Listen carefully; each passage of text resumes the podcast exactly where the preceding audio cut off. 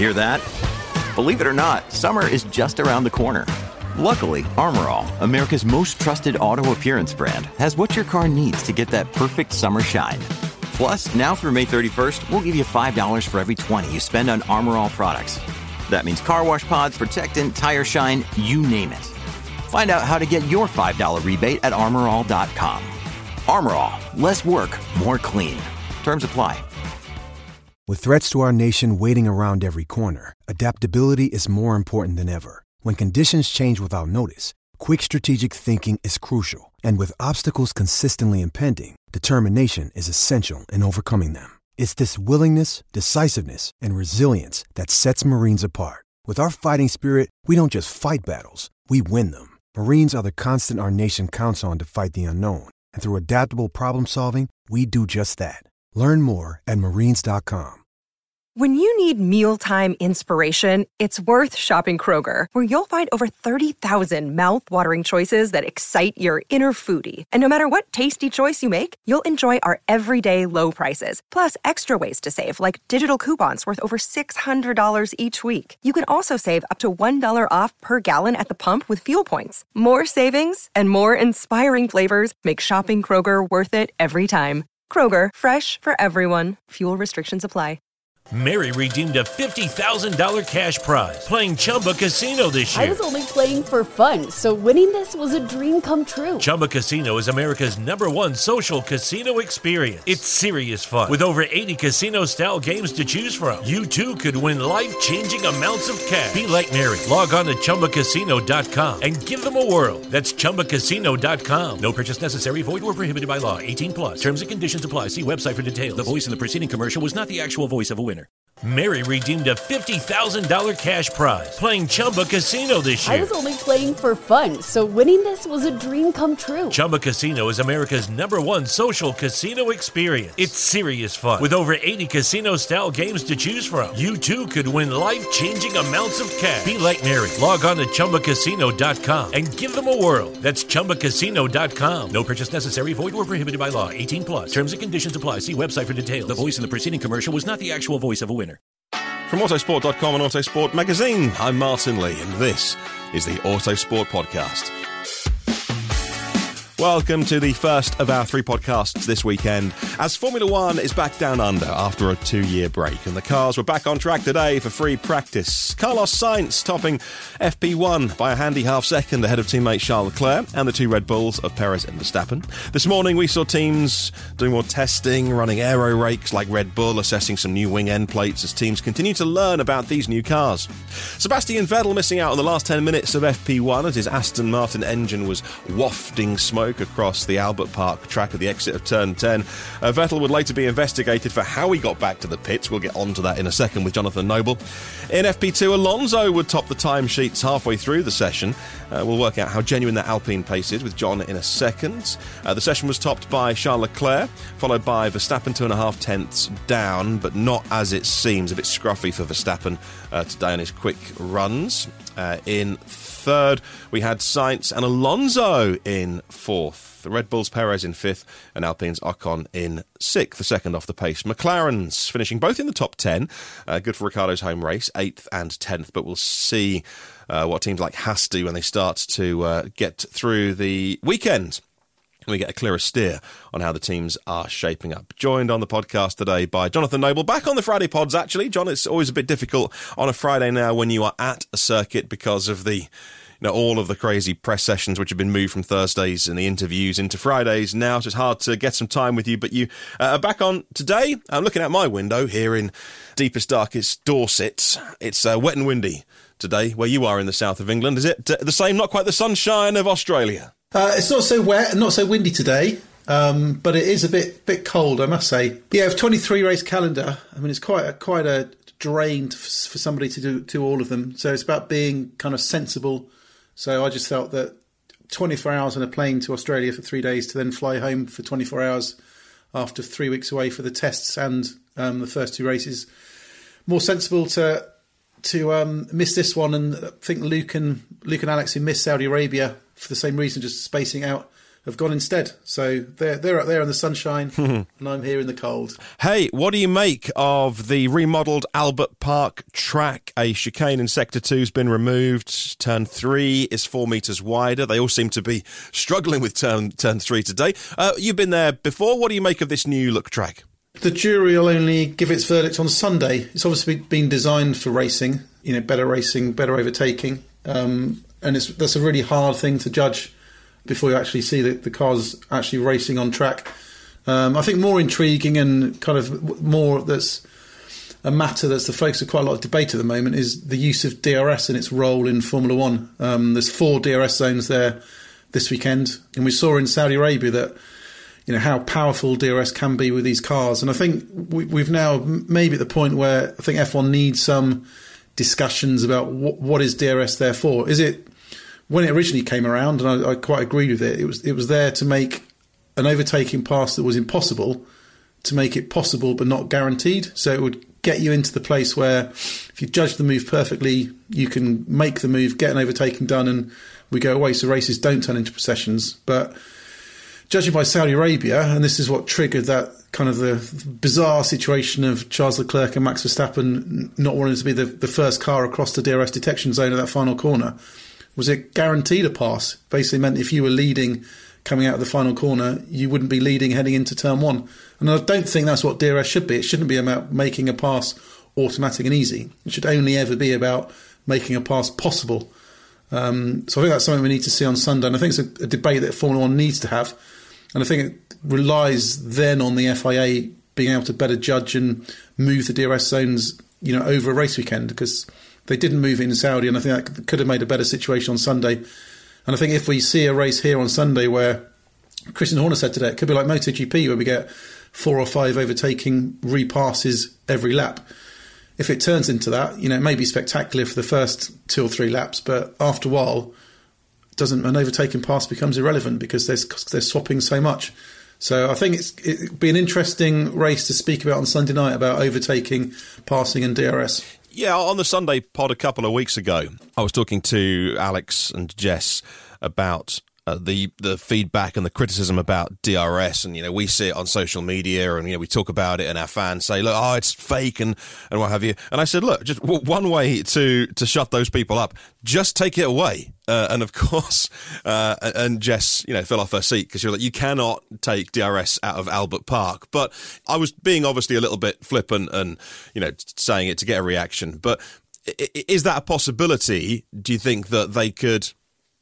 Take it away completely at some races this year to see how do these cars behave without it, or do you think it's going to be more of a sort of typical? You know the way Formula One teams work, which is it's iterative. They always get a little bit better. I think they just make the zones shorter and shorter and shorter, or move the detection lines, or you know, but what can they do to sort this out? The perfect Formula One wouldn't need DRS. That it's it's a sticking plaster over a problem that how difficult it is for cars to pass. And I think a Formula One with no overtaking that's completely processional, like we used to have in the old days, you know, Albert Park was like Barcelona, where whoever led into the first corner basically was pretty much guaranteed to win the race with little tyre strategy variation, um, a standard one stop, and zero overtaking. So that's not a good Formula One and not a Formula One we want to watch. We want to see overtaking and passing and cars able to defend. So DRS you know, should allow that possibility for overtaking the right circumstances. So I think it's an issue of how effective DRS is. Uh, as I said, I don't think DRS should make a, a passing move automatic because all you all you end up then doing is on Sunday if passing is really really easy for a car to get past a slower car ahead, then the cars will just end up in the order of which you know the quickest car will be first, second quickest car will be second, and third quickest car will be third, and that makes it boring. What what makes a good motor race is when a slower car in front, driven by a driver who's driving very, very well, can defend against the quicker car and blocking him and um, driving absolutely in. That car behind has to do something brilliant to get past. You know, it's got to be earned. Overtakes should be earned. Overtakes should be something that you know fans mm. look at and appreciate and think, "Wow, that was amazing." Not something that's a flick of a button and um, handed to them on a plate. Mm. Let's talk about pace once again, Ferraris are topping the timesheets. How real is that Ferrari pace. They look good. I mean, they in the long run pace, they were bouncing around all over the place again, and that looked like um, more of an issue than we'd seen up until that point. Perhaps they were doing some heavier runs or just changing how close those cars are running to the ground, which starts to the so-called porpoising or bouncing uh, kicked in. Uh, not the worst we've seen, but but pretty bad for the Ferraris. But certainly on the quali pace, it was looking looking pretty good. Is that pace real? Do you think? What's your assessment? Yeah, I think the Ferrari pace is real. I don't think we haven't seen the real pace of the Red Bull yet. Why is that? Um, but traffic. I think Max Verstappen, you know, made a mistake on one lap where he ran wide at the penultimate corner. I think he had traffic on his quickest lap as well. Um, so Charles Leclerc said tonight that you know we've not seen the true potential of the Red Bull yet. So I think we've again got a weekend where it's very, very, very close between Ferrari and Red Bull, little separating them, and it will come down to details again, like the, the details of Bahrain that the Ferrari's better able to look after its tyres. The details in Saudi that Red Bull opted for the lower downforce setting, as they appear to have done this weekend, um, to put themselves in a position to overtake on the straights. So I don't think there's very much in it. And in terms of porpoising, it was quite bad today, but I think that may be a, a track characteristic that the, the, difficulty for teams is, is, is finding this balance between getting the car into the right setup window where the car's performing, but then that can sometimes cross over with the point at which the car porpoises. So I think in the run to turn nine today, um, we saw Charles Leclerc bouncing around. He said it was set up. He said it wasn't nothing. It was nothing to do with heavy fuel loads or um, the kind of the condition of the car. It's just where they are operating the car to get maximum performance. So it's something they're going to have to live with. And I think it was the same at Mercedes. George Russell said today it was the worst on the run to turn nine today. He said it's the worst porpoising he's experienced. And I think it's just the way. I think we're going to get this all season. There will be track characteristics where the, the teams are going to have to accept that if they want to be quick, then there's going to be some porpoising. The drivers have to be uncomfortable. And as Charles Leclerc quite rightly said tonight, I'm I'm not here to drive a car that's comfortable. I'm here to drive a car that's quick. Talking about other things that he said this week, Adam Cooper wrote a piece about him not liking the Leclerc 2.0. Uh, label. I haven't seen that, by the way, but he, maybe it's the Italian press or something. He clearly has, and he was pretty irked by it. Bottas never liked Bottas 2.0 and 3.0 and, and etc. cetera, et cetera. Drivers never do like to have this label that all of a sudden, uh, you know, new season or overnight, they've suddenly become yeah, magically more talented. Have you seen that Leclerc 2.0, this kind of reinvigorated thing? Because I haven't seen that, but he seemed pretty annoyed by reports that he'd seen this week. Yeah, I, think it was a comment that emerged in Italy from I think Marc Gené, who works with Ferrari, um, kind of I think does sim work and ambassadorial work and helps them out. Just just suggested that Charles has stepped up this year, but I think the only reason we're seeing Charles fighting at the front is because the car is much quicker. Um, I think you often see this in in Formula One that you know a narrative will emerge where a, a, car makes the progress from the back of the grid or the midfield to the front. The drivers delivering you know exactly the same performances, delivering to the same level, but suddenly rather than fighting for fifth and sixth, he's fighting for first and second. So the perception from the outside is he's doing a better job, but actually he's just driving a better car. Um, so I think that's what we're that's what we're seeing. I mean, it's, a, it's an easy narrative to take, and of course, you know, it's natural if you're fighting for first and second. There's much more focus, more attention on the job you're doing. Um, mistakes are punished much more critically than they are if you're fighting for fifth and sixth. You, you know, you make a mistake when you're battling in the midfield. Perhaps no one notices it. Make a mistake when you're leading a race, and it costs you the victory in the world championship then you know that's tremendously under the spotlight. So I think Charles has driven consistently, brilliantly throughout his entire career. I mean, he's someone who's learned from his mistakes. He's highly critical of himself. Um, perhaps he's more critical of himself than other people have ever been of him. Um, he's got himself into a great position at Ferrari. Um, I'm sure he's a better driver this year than he was last year, and I'm sure last year was a better driver than he was the year before. He's, he's just constant improvement for a youngster who's, who's pushing up, pushing onwards. But you know, I, I think I agree with Charles. I don't think he's a drastically, radically different driver to how he was before. It's yeah. just natural progression. Talking of drivers who have driven very well throughout their career, we're on in Australia. Oscar Piastri is sitting out 2022, for want of a better phrase, on the sidelines, on Alpine's books, one eye on will Alonso, how will Alonso do this year? Alonso saying he can see himself in Formula One for two or three more years. That was the news coming out of the Albert Park paddock um, today. And why not? Because at some point in, in FP2, halfway through, he was topping the timesheets, ended up fourth. Alpines look quick. You talk about teams as well that will come under more scrutiny when they're not just in the midfield or a little bit more anonymous. How do you think the Alpines are looking? Is it going to? Because you mentioned before on a previous podcast, just to interrupt myself, um, that you think it might be more track specific this year in terms of some teams will do well at, at one track and not with these new cars. So, what's your take on the Alpines ending up fourth and sixth after FP2? The track dependent thing, I think, seems true for some cars. We've seen the extremes of McLaren, for example, that it's absolutely crystal clear that on slow speed corners and slow speed circuits, the McLaren is not as competitive as it is on the higher speed, kind of medium to higher speed venues. So, you know, that's why we've seen quite a big swing from McLaren. But I think with the Alpine, what we're seeing is I think it's it performs in a kind of quite a broad window. So I think it just seems generally competitive in all conditions, whether it's low fuel, high fuel, high speed, low speed. Just seems to be a good all round package. Um, I don't think we've seen the full potential of the Mercedes yet this weekend. I think they're still doing a lot of experiments today, just trying to get to the bottom of where they can run this car for maximum performance.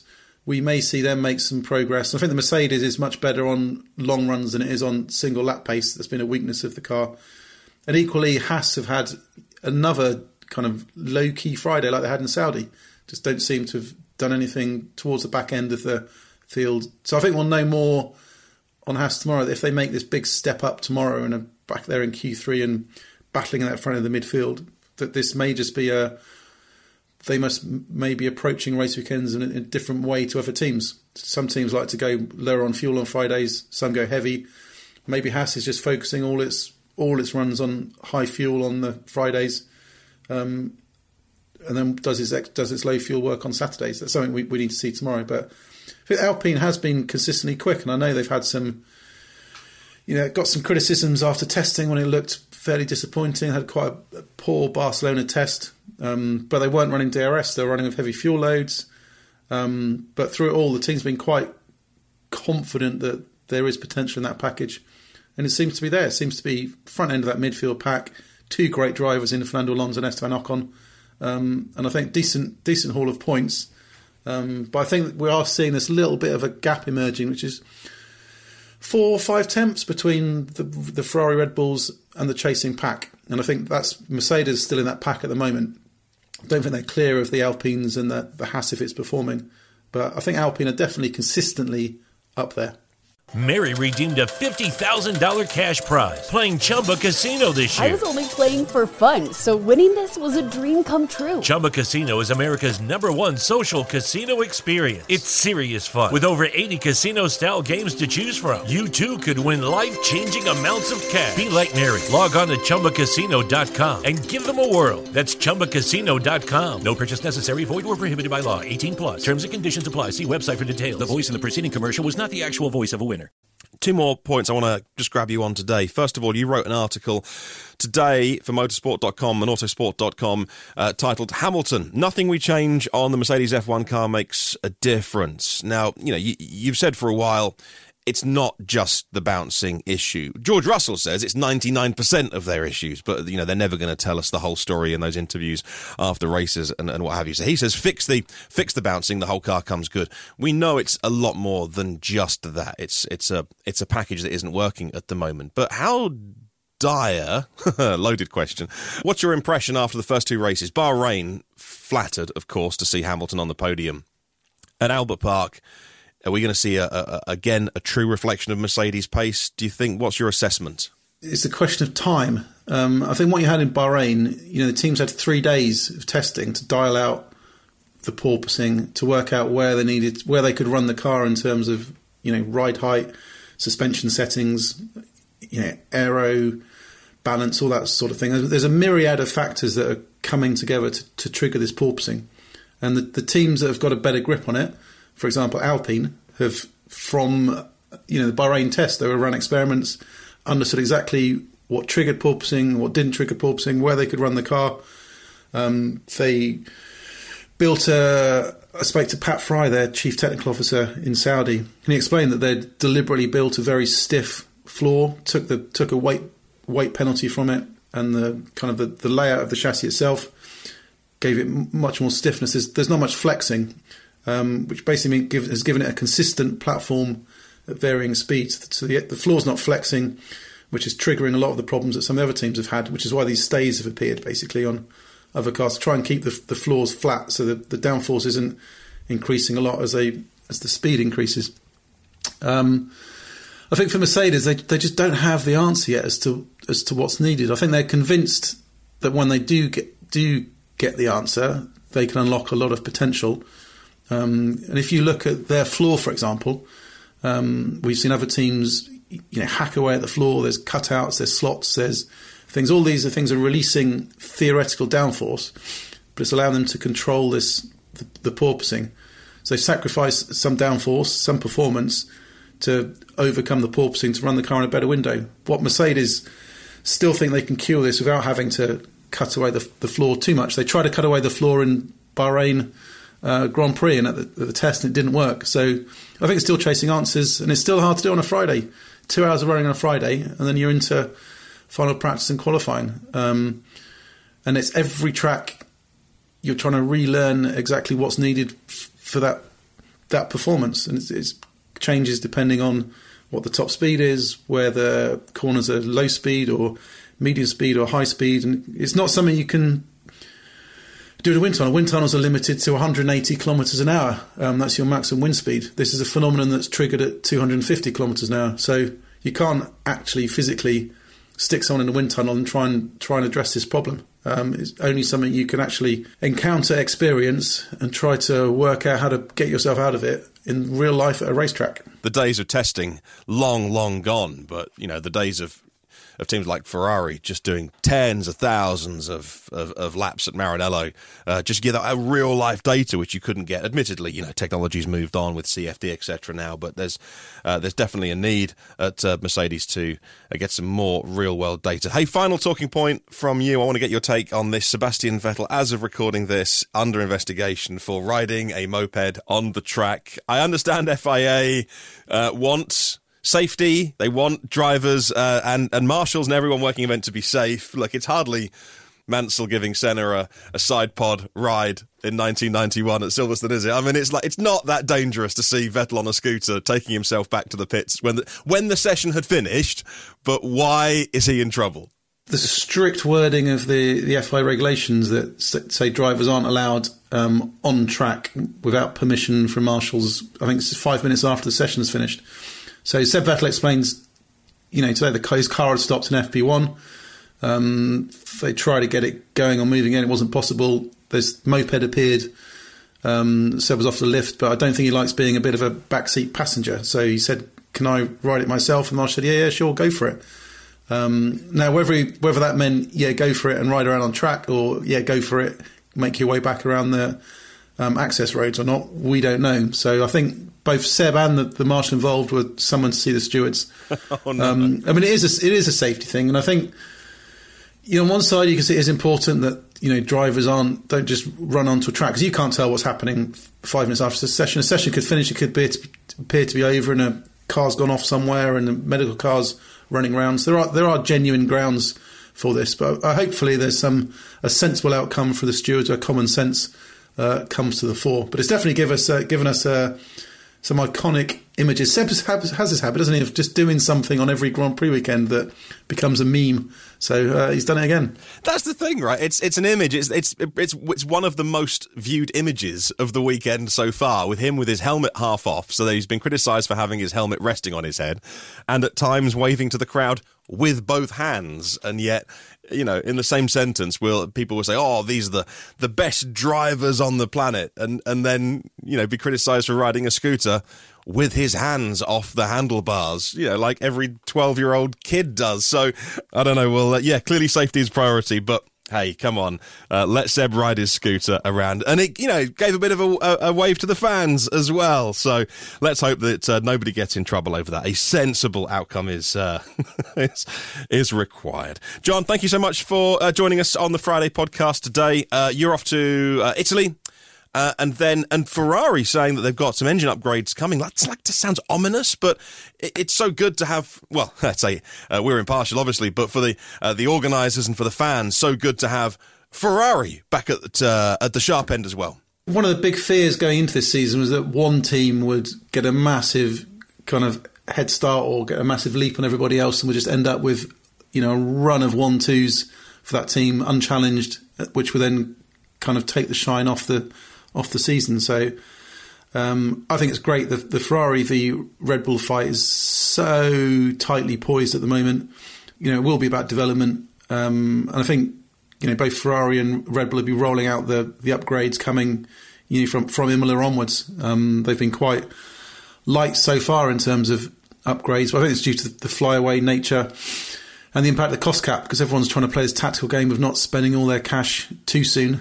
I think it's good for Milan that Ferrari's up there. It's you know still you know an iconic team. It's still an important team. A lot of fans around the world, um, and I think you know hopefully Mercedes can get their act together, can get into that fight because you know a three way fight involving you know Leclerc, Verstappen, Hamilton, Russell, Sainz, Perez.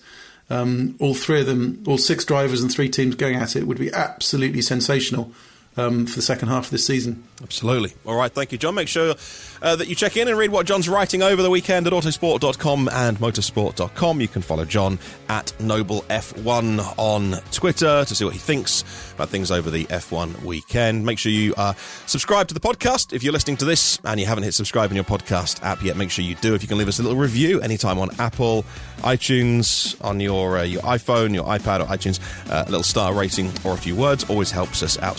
Spread the word. Thank you for listening. And tomorrow it'll be Alex and Luke from the circuit after qualifying. We'll see you then.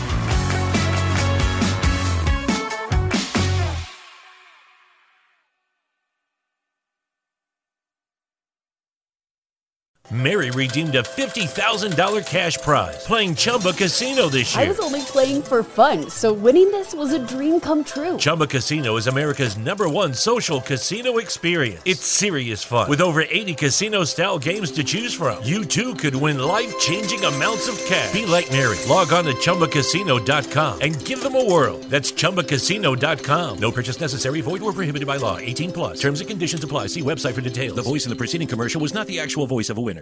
Lucky Land Casino asking people what's the weirdest place you've gotten lucky? Lucky? In line at the deli, I guess? Aha, in my dentist's office. More than once, actually. Do I have to say? Yes, you do. In the car before my kids' PTA meeting. Really? Yes. Excuse me, what's the weirdest place you've gotten lucky? I never win and tell. Well, there you have it. You can get lucky anywhere playing at LuckyLandSlots.com. Play for free right now. Are you feeling lucky? No purchase necessary. Void where prohibited by law. 18 plus. Terms and conditions apply. See website for details. Some folks don't stop till they find the truth. June's Journey is a roaring 20s murder mystery hidden object game. Find your first clue by downloading June's Journey today. Available on Android or iOS devices and on PC through Facebook Games. Sports Social Podcast Network. With lucky landslots, you can get lucky just about anywhere. Dearly beloved, we are gathered here today to. Has anyone seen the bride and groom? Sorry, sorry, we're here. We were getting lucky in the limo and we lost track of time. No, Lucky Land Casino, with cash prizes that add up quicker than a guest registry. In that case, I pronounce you lucky.